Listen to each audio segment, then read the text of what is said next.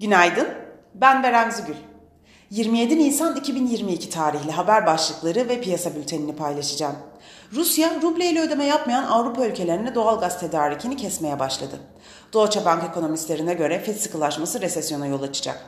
Çin Devlet Başkanı Xi, ülkedeki altyapı yatırımlarını arttırma sözü verdi. YouTube reklam gelirleri büyüme temposu Ukrayna'daki savaşın yarattığı belirsizlikle düştü. Euro, dolar karşısında 5 yılın en düşük seviyelerinde işlem görüyor.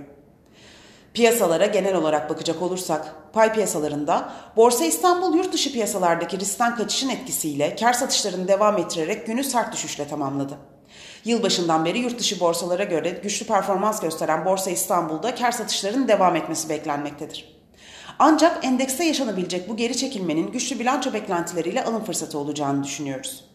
Borsa İstanbul kapanışı sonrası sert satışlarla karşılaşan ABD ve Almanya vadeli endeksleri kayıplarının büyük kısmını geri alsa da halen düşüşle seyrediyor.